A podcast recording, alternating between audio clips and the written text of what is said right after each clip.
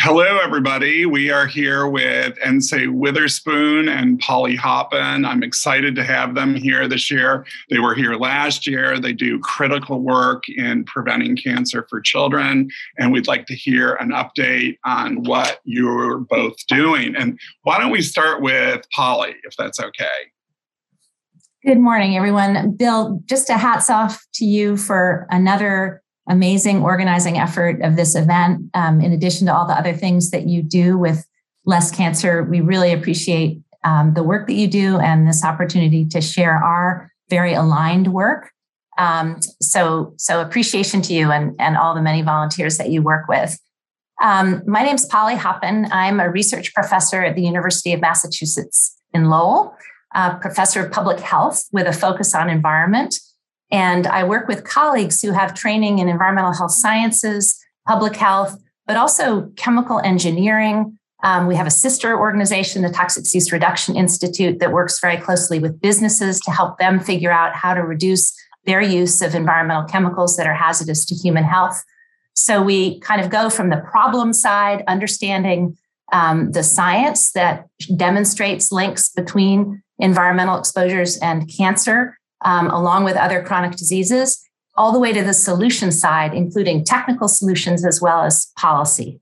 So we've been involved in a number of efforts over the years to um, identify strategic collaborations between different kinds of organizations that by working together, uh, those organizations can catalyze substantial change.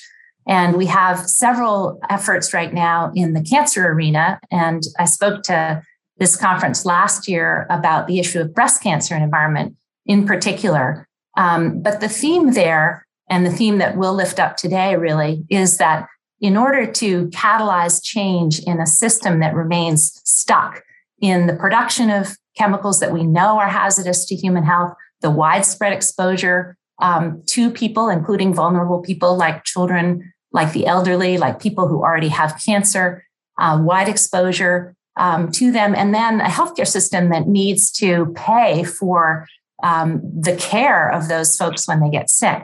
That if we're going to disrupt that system, um, we need to bring together all of the players in that system and identify uh, the contributions that they make to both the problem and the solution and work forward together.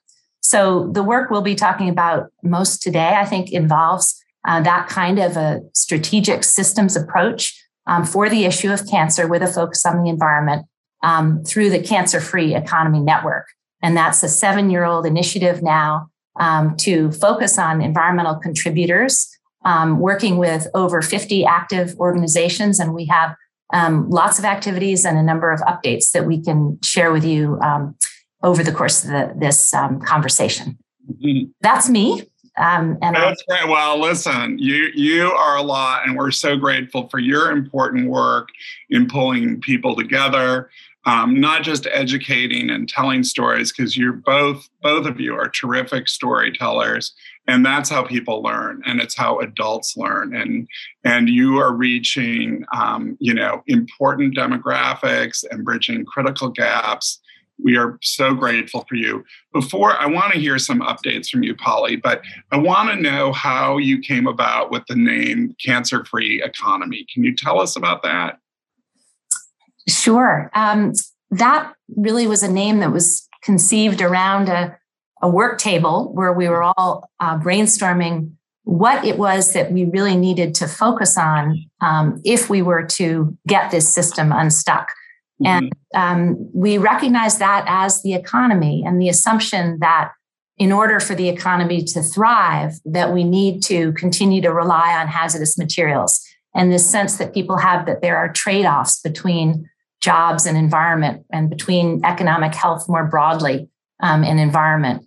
And we wanted to, to send a signal to say, um, actually, there are not trade offs there. Not that it's easy, but we, we can uh, prioritize people's jobs um, and a thriving economy along with um, people's health. And that, in fact, people's health is fundamental to an economy thriving. So we wanted to have the word economy in there to, to highlight that um, and to include organizations, um, uh, networks of businesses that are working on safer alternatives, um, organizations that uh, drive consumer demand, um, which also focuses on an element of the economy. We wanted to be sure that those partners were at the table, um, in addition to the partners that are often at a cancer prevention table. Mm-hmm. Um, it resonates with me personally because I think people don't really, you know, for years and years and years, years, I think I'm much older than both of you, but for years we have heard about the individual patient beating cancer. That's been the, you know, we've turned cancer patients into athletes. And we have we have learned um, from that experience that the story is much bigger, that families are exploding in taking care of cancer patients, that there aren't the resources, that it is it isn't just the chemotherapy, it isn't just the treatment or the surgery, all of which are critical. But there are all these other pieces that come with it that people lose sight of, like who's paying the bills? How are they getting groceries? Who's driving the kids to carpool? Who are handling some of these issues that now are really social justice issues? That they've become part of a optimistic demographic story that says less people are dying from cancer. Well, wait a minute there's a whole other group of people that are getting cancer, and never before in the history of time have we had more cancer. Never. So, you know, I think when Richard Nixon came out with his war on cancer, I was like in fifth grade, maybe.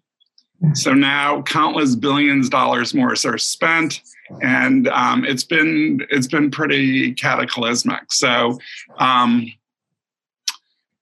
I wanted to get some updates. I, I, appreciate you exploring this area of the economy because it's really it's not a story that's told often, and and if we can lift that up so people really understand it, uh, I'd like to see that happen.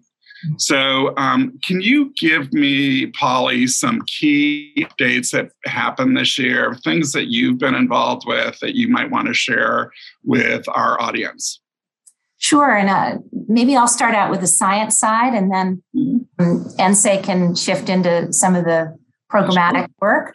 Um, but we just completed a review of the scientific literature on cancer and environment um, this year. And, and, we've been involved over the years in um, convening a number of discussions among cancer researchers about um, the need to prioritize cancer and environment. And there was a, a very significant meeting a couple years ago that we were involved in helping to organize, along with a number of other partners that the American Association of Cancer Research organized. And it was the first ever standalone meeting on environmental carcinogenesis. And then importantly, it had uh, colon uh, pathways to prevention. So the idea was understanding um, environmental contributors, but also then um, identifying ways to reduce those exposures as part of a cancer prevention agenda.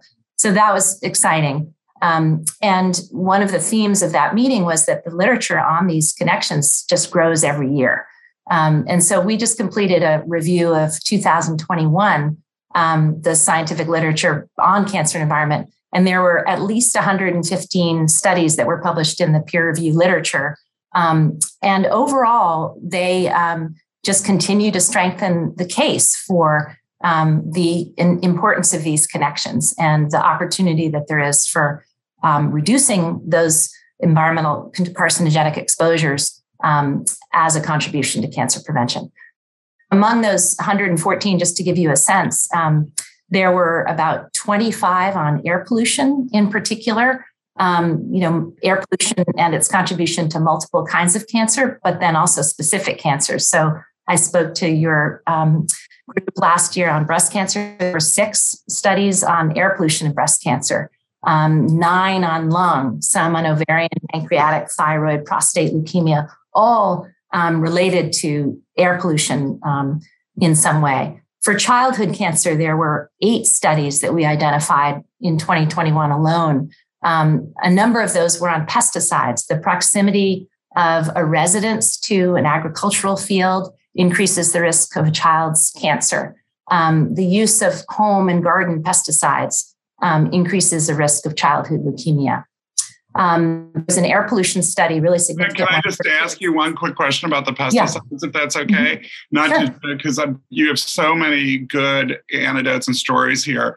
One of our first projects here was trying to get a, a handle on pesticide drift reduction around health affected communities like schools in the mm-hmm. state of Virginia. Um, with the onset of local farming and the interest in different agricultural programs like vineyards those kinds of things. They were all great you know we we all love local food but some of these people were putting things in next to schools and nobody it was just like an unthought of risk at the time. Like yeah. we don't have anything against wine or i certainly don't but they have you, you, know there is a place for everything. And i think you know we're hearing a lot about pfas now which is just as critical but we're it's it has really put issues like pesticides that we see every day that are in our neighborhood that we're using in our local farms our local gardens and we've lost sight a little bit of you know we just have lost focus on that because there have been some other things that have come to the forefront, including COVID. But, mm-hmm. um, you know, that's a really critical issue. And I love that you are exploring that because I think there's been a bit of a pause in that interest. And, you know, we, with everything that's going on now, we've never had more pesticide exposures. And I think it's a really important focus. I didn't mean to interrupt. I just wanted to mention that. Yeah. So, Bill, you're you're zeroing in on pesticides is is really um, significant in terms of the um, strength of the literature on that topic. And we took a look for this childhood cancer prevention initiative that Nsé will describe a little bit more because it's been a, a, really important focus for Cancer Free Economy Network and other partners um, in a minute. But our conclusion in looking at the science on childhood cancer was that pesticides is one of three major uh, risk factors of concern um, that have to do with the environment. And um, that means studies that have shown direct associations for kids in particular with pesticide exposure. And the 2021 studies um, only strengthen that connection. Um, the other thing about pesticides is that there really are alternatives. You know, as you know, it's well demonstrated that we can grow food, we can control um, weeds, we can um, do the things that we need to do without depending on pesticides that contribute to cancer. Again, doesn't mean it's going to be easy, um, but we knew it's possible. Other examples are, you know, in municipal situations where um, cities have banned pesticide use on uh, playgrounds or parks. You know, that's really a movement that's taking off across the country. Um, so, really good area of focus, and thanks for emphasizing that and bringing it up. I can continue with just a, a couple more comments about the um, the science, but you know, if you'd like me to, but but you know, in some there there has been really an important um, step forward in 2021 with the research literature. Um, I'll just mention maybe one other category, and that is endocrine disruptors, um, which people I think have heard a lot about, which are chemicals that um, behave like hormones in the body that mimic um, hormone function in the body and therefore can disrupt it. And oftentimes we haven't thought of chemicals that are classified as endocrine disruptors as being carcinogenic. They're often not so called complete carcinogens, but we're learning um, that they are contributing to the development of cancer. They're setting the body up for the development of cancer. So, in this review of 2021 literature that we did, um, we have a category on endocrine disruptors for that reason. And there are at least 13 studies that um, looked at the issue of the contribution of endocrine disruptors to um, cancers. And you mentioned PFAS. There are about 10 studies on PFAS and cancer. That's, as you suggested, a, a really exploding field. So I'll stop on the science side. There's, there's lots of other developments of um, programmatic activity that we've been involved in that um, we'd love to tell you a bit about. And um, I can hand it to Nsé to, to start with that. Can I just make one quick comment here on the pesticide issues, just to wrap this up? When people are listening, uh, you know, it isn't, I always want to be clear that we're concerned about everybody's health. And including farmers' health. And some of these pesticides are, you know, they've taken on the natural landscape of our lives. And so we don't really even see them. And so in our work to do these things, we're really interested in protecting everybody. And I know from my experiences early on, people um, misconstrued that to think, oh, it was like farmer against, you know, consumer. And that wasn't the case at all. We found lots of farmers that didn't really understand what they were using or doing or where, and by no fault of them. You know, it's it's it's people like you that we're so grateful for that are clearing these stories up. And I just wanted to point this out. This is for everyone's health, and um, I really appreciate your work. Thank you very much. Yeah, thanks, Bill. Nsé. Hello. Love seeing you again. It's really good to be here, and I want to share my sentiments uh, with my friend Polly here. Uh, your your platform and all the many many years of work of Less Cancer and this fantastic event are vital. I think uh, to continuing to, like you said, get not only get the word out, but to also mobilize all of the listeners who in their own spheres of influence can truly make a difference. We do know that many voices together over the time, you know, there's a precedence of this, can truly uh, create the tipping point that we so desperately need in all communities and especially our most highest risk. So thank you again for this uh, very nice invitation to join you today. Well, we're grateful for your work because we know for anything to move this in a real way beyond moving the needle, we need people like both yourself and Polly to continue leading the charge in a way that's going to bring more and more people into the fold to help fight this wicked, wicked disease. So thank you very much. Of course. Uh, and for some of my background, my, my trainings in uh, maternal and child health, public health, and I kind of stumbled into the environmental health arena. I'm so pleased that I did. Uh, and I've been with this wonderful nonprofit, the Children's Environmental Health Network, for over almost 22 years now. And we are celebrating 30 years as an organization in 2022. Uh, it's bittersweet, right? Because, Bill, as you were just saying, I mean, hopefully we wouldn't be in a society that would need a big national nonprofit like ourselves to at least be one of many voices for children who at many times don't have their own voice and the families and the communities that are protecting them and trying to protect them and serve um, and nurture them into their fullest potential. And yet here we are. Uh, i think our need is is even more than ever. And we have a very interesting opportunity of a window of opportunity in history here with a lot of stars aligning. So again it's extremely exciting to see the potential and opportunity. I think we all want to take full full oper- full reign of this. And when it comes to truly turning course on this paradigm of cancer uh, we as a nonprofit focus on protecting children in all places where they spend time uh, and in particular we're very uh, much focused in on their first environment mom's womb uh, which we do know, unfortunately, children are born free polluted. There's lots of peer reviewed evidence to show that, sadly. So, most, if not all of our children are starting off uh, in the negative, if you will, when it comes to their health and well being, unbeknownst to nothing that they have done.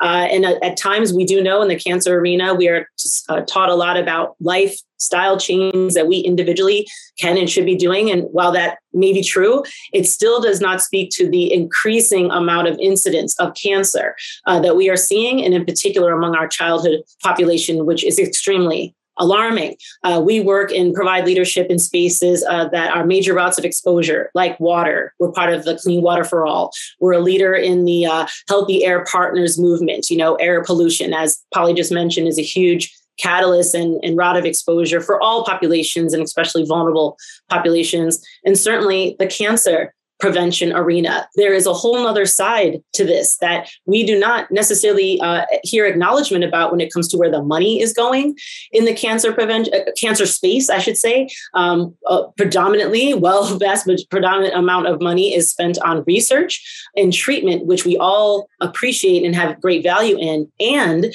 we know that we need to balance out significantly the amount of attention and capacity and funding that goes to preventing those uh, exposure routes, which have been again and continue to be uh, uh, exposed and, and, and um, lean on in our peer-reviewed literature for ways that we as society can do much much better to protect all of us, especially our most vulnerable. Um, if I could, I'd like to talk about the Childhood Cancer Prevention Initiative real uh, briefly here. That the Cancer Free Economy Network in addition to a variety of other partners, has been at the table of. Um, last year in 2020, we launched the Childhood Cancer Prevention Initiative with key organizations in the childhood cancer prevention arena, like Prep for Gold, in the sustainable business partners arena, such as American Sustainable Business Network, and with health professionals, public health organizations such as Children's Environmental Health Network, faith-based groups like Green the Church, and research institutions like University of Massachusetts at Lowell. And we've come together in a very unique way to create an awareness of the connection of environmental exposure routes within the diagnosis of some forms of childhood cancer. So, with the re-release of this groundbreaking report uh, that that we did release last year, which happened in this past fall, we continue to identify key actions to advance solutions that can and will protect our children. And we have we have evidence of this in communities all over the country. This report, which was unique because it provides a review of available science that identifies trends in, in, environmental chemicals related to the incidence of cancers. So we know that since the year I've been born, 1975, childhood cancers have increased steadily on an annual basis and are now the leading cause of death for children past infancy. We know that most common are our central brain nervous system and central nervous system and lymphomas among the childhood population. And there is an equity reality here because, for example, leukemia is much more predominant in Latinx uh, children. So the science cases made in this report uh, again, as Polly mentioned, reviewing the available research and opportunities for prevention, as well as a business economic case and policy cases are also made. So, on the pesticide discussion, there's pesticides, vehicle air uh, related pollutants, paints, and solvents identified as primary exposure pathways towards certain forms of childhood cancer. So, our urgent agenda addresses those areas and really provides a narrowing priority focus on those areas that we can and should be leaning on to reduce those exposure pathways. So this year we lost the pesticides initiative within the Childhood Cancer Prevention Initiative, where we have conducted listening sessions with national and state pesticide advocate leading organizations. We've gathered a variety of information on their theory of change and identified areas where the Childhood Cancer Prevention Initiative could be most useful to their work and allowing them to take the lead in these arenas that many of them have been working in for decades. One of those areas is in support of Protect America's Children from Toxic Pesticides Act. This act was just reintroduced by Senator Booker in New Jersey um, in November, right before Thanksgiving. So, when passed, this will remove the use of pesticides from our farming system, and not to mention a variety of other ways that pesticides are used to really diminish our dependency on this. We're also calling for the need to have a childhood cancer prevention research agenda, which we do not have. The National Cancer Institute could be, should be leading this charge along with a host of government agencies whose missions will only benefit by less children and families having to deal with the physical, mental, and economic realities of cancer uh, diagnosis. You're doing amazing work, that's for sure. Um, you know, when we talk about these issues, we some of us lose sight of where where and how to address this because there is so much information. And we know simply way simply put we know that often zip codes have a lot to do with where people live. Do they have health care is there access? Are they living downstream? And then there are those that think we're good to go. We're in a we're in a great neighborhood. There is no factory in sight, but they may themselves maybe having a small home garden that isn't really safe. That they may be using things in their home that aren't really safe. So there, are, you know, this touches everybody. And the work that both you and Polly are doing is so critical in making sure it touches all lives that you know we always say it's less cancer for all not less cancer for some and for some of us it's harder to really understand um, the lives and lifestyles of of people some of which are are modifiable and many others that are not which is why we need policy which is why we need education and which is why you two are here today because you're both great educators and we appreciate your work. Is there anything that I'm not asking that you would like to share, either of you, um, Polly or Nsé? Is there anything that you'd like to update us on? Sure, I'll, I'll start. Um, one thing I'd love to encourage people listening to consider is um, becoming involved in the process that happens in almost every state, which is to develop a state plan for cancer prevention and control. And that usually happens every five years. And um, it is funded by the Centers for Disease Control and Prevention, which provides the funding for the state government to have a cancer prevention and control program. And these coalitions are multifaceted. They have a lot of advocacy groups, cancer advocacy groups, um, some clinicians typically. Oftentimes, though, they don't have people who are concerned about um, or have lived experience with or scientific knowledge of um, environmental chemicals and pollutants. So, the CDC this year, in partnership with the National Association of Chronic Disease Directors, um, has launched uh, an effort to educate state cancer prevention control people about environmental chemicals and pollutants. And um, a number of us that are partners in the Cancer Free Economy Network are helping them to do that. Um, so there was a, a webinar that was um, launched, webinar series in October um, that was sort of the basics of cancer and environment 101 and some key concepts. And then coming up in the beginning of 2022, there'll be another one on evidence informed interventions of, of what can state cancer programs do to actually uh, reduce these exposures. But the coalitions that I talked about are the advisory bodies for those state cancer programs. So um, we in the Cancer Free Economy Network are going to be encouraging and supporting people with environmental health expertise to begin participating in these in several different states, um, at least in Iowa and California and Pennsylvania. And um, people who may be listening to this, um, we, we'd love to support you, encourage you to start attending um, your state cancer coalition meetings. Um, so that's that's one thought, and then another is um, we are working with, as a first step, uh, the Dana Farber Cancer Institute in Boston is hosting a series on environmental chemicals, pollutants, and cancer. And that's going to be three sessions um, starting in February, as we all know, Cancer Prevention Month. Um, two sessions, one February 3rd, another February 16th, and then a third one on March 1. And right. that's National Cancer Prevention Day is on February 4th. Yeah. And which um, this probably will be running on on February 4th. It's three days this year. So we Great. And I know Bill, hats off to you for your leadership in getting that day established. Uh, I know that that was a huge amount of effort and it's become a real organizing opportunity, galvanizing, you know, day for people to um, showcase all the really good work that's going on. So it is a working day, right? It's also World Cancer Day, and I think yeah. the, fir- the first sponsor of that might have been a chemical company. So I was, I, um, you know, am interested to see this work that you guys are doing. It's super critical.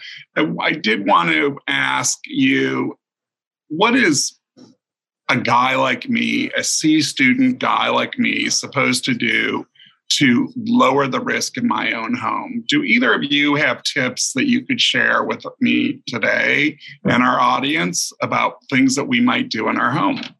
Sure. Thank you, Bill. And I think we're all, it doesn't matter you know where we live like you said zip code our, our sense of training we're all in the same predicament. I'm that mm-hmm. same mother uh, you know citizen who goes into the laundry aisle of the grocery store and i'm just as overwhelmed. Uh, so first things first take some time for your own health. Just as we might read labels of certain packages of food that we may decide to you know prepare or, or bring home to our families. Take the time to do that so you can find some lines of products that you feel comfortable with uh, ask the type of questions that you have d- the right and deserve to be answered. Uh, many times unfortunately a product like a household cleaner may send you to a website in this day and age and sadly I, that's a whole nother realm of advocacy labeling and how it's not empowering. justice because not everybody yeah. has access to the internet. Go that's ahead. right. No, that's right. And uh, sadly, I mean, my humble opinion is that, that that's a way to kind of push us all down the line of just, oh, I'm just going to buy this and hope it works out. No, that's not okay. We all have hard earned money. Uh, we are the drivers of this economy, is what I would encourage us to do. And what we have seen in the past is that when there is a boycott of sorts or a huge reduction of people no longer saying enough, I'm not going to purchase this anymore. I'm going to purchase this. Well, then you have the groundswell of the change of the the pendulum swing there, and that's supply and demand comes into account. Uh, so read those labels, ask questions. Groups like us would be happy. There's many of us out here who would be happy to take your email, take your call, uh, you know, and, and help you walk through some of that. Uh, but thankfully, we are living in an age where even at the you know different range of different uh, uh, stores that one may shop at, uh, there are options. There are organic options. There are chemical free options. Just be aware of the labeling. Just because it says toxic free does not mean anything. There's no regulatory body that looks at whether something is toxic free. So there are people, yeah, there are sadly companies who are taking full advantage of this growing interest and demand in uh, better educating ourselves on chemical risk. Uh, so just look at those. If you see a, a huge list of, of uh, names that are very complicated and you can't even say them, odds are they're probably full of a lot of things that are not meant to be in our you know airways and in our homes try to go for things that are much more basic elemental and then there are groups like us who also put together formulas for basic cleaning where you don't even have to rely on a third party cleaner, you can kind of pull together your own basic cleaning agents, which will do the same thing. So thankfully, there are a lot of options out here for us. It does take time to kind of find that line that you like or line that you're comfortable with or products that you know are, are more comfortable and aren't going to cause other irritation to your families or allergies. But when you find them, I think you will have great comfort in knowing that you are making some better decisions for yourself. But Polly, you may have other thoughts. I think you've covered it really well. I think there there is um, there is, I think, as you alluded to, an equity issue in terms of um, higher costs sometimes of these kinds of alternatives. So that's something that um, is is really important to be aware of. And um, so, in addition to making your own choices, advocacy um, on behalf of some of these safer alternatives, and with a focus on um, the the special circumstances of someone who you know is facing eviction and how can they be expected to you know pay more for um, a safer alternative when they can't even pay their rent? And i think covid has just illuminated these disparities in people's lived experience um, and the lives that they are um, doing their best to to live um, so we're very aware of that in the cancer free economy network and um, doing a number of things um, to center equity in the work that we do. Um, one of which is um, an emerging leaders cohort. So we have a cadre of mentors and mentees, and the mentees are largely young people of color who um, have an interest and a lot of lived experience and um, often academic training and other skills to bring to uh, their development as young leaders. And so we're hoping to see more and more Black, Indigenous, other people of color in leadership positions of um, organizations from from small to large um, in this arena of environment and, and chronic disease. Um, so I know, I know, those are concerns that you share as well. Oh, absolutely, and yeah. I always love talking about these issues because I'm hoping you know there's a there's something that will resonate with with somebody I, you know for me when we talk about stores I'm so distracted. I often even find myself in the shampoo aisle looking at stuff like, you know, I'm the last person that needs that. But it is, it is, um, I find that when I, before I go into a store, if I'm really organized with my thoughts and ideas, I have an easier time navigating those things. If I can't pronounce or say a word or even read a word, which is very possible, mm-hmm. um, I don't buy it. It's just, mm-hmm. it's too big of a relationship for me. So, you know, I do tend to, um, which I don't think a lot of people in our audience understand, I do tend, when affordable, if I don't know my farmer, I do tend to reach for the green and white USDA organic label, which is not a perfect system, mm-hmm. but we know just from that brand that there is less less harm in that brand. And so there are times that I will reach for that because it is so overwhelming for so many consumers and um, including ourselves. You know, we're in the business and we're like, huh, what do you do? You know, we're we're we're going through lists and stuff. So I just love the fact that you guys are out there doing this work that is saving lives every day. And I just hope that, you know, next year we're going to have more good news to report. We are seeing a change in policies that, you know, we can thank so many people like yourselves um, mm-hmm. that are are turning the corner now. We're we're seeing some good things happening, and I'm super grateful to both of you. So thanks for being here today. Thank you, Bill. Thanks again, Bill, for having us. Much oh, appreciated. You are the best. We appreciate you a lot, and so thank you for your good work, and um, thanks for being here.